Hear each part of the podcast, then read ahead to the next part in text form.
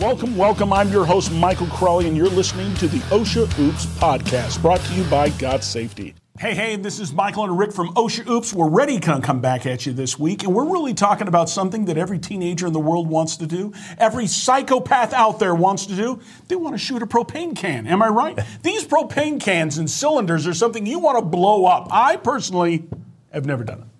Rick, have you ever blown up a propane can? No, but it does seem like it'd be kind of fun to watch that go off like a projectile. I know, and you it. can go on YouTube and you can see it, and it does seem a little crazy and wonderful. But in a work area, and as two gorgeous safety people, we just want to let you know we've never done that before because it's unsafe.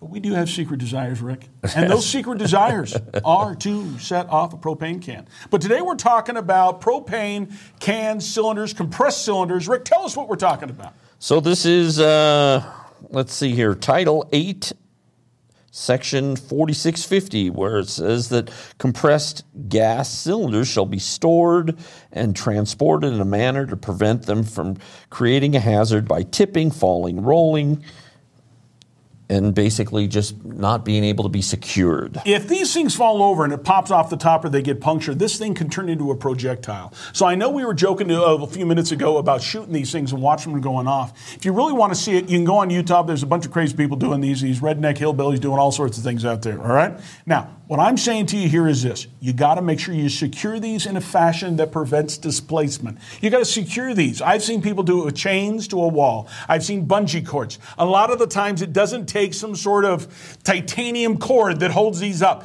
Just something that holds them to the wall so they can't fall over. And if you don't, you could be facing a fine like this. Rick, what did this company get cited for? Yep. Again, this was not, uh, no injury resulted. It simply was not secured. Yep. And it was $3,035. Man, you can buy a lot of propane cans for that, Rick. For $3,000, that's a lot of propane. Listen, do not spend the $3,000 because you didn't want to use a two cent bungee cord to strap it to the wall. All right? This is Mike and Rick giving you the tip of the day.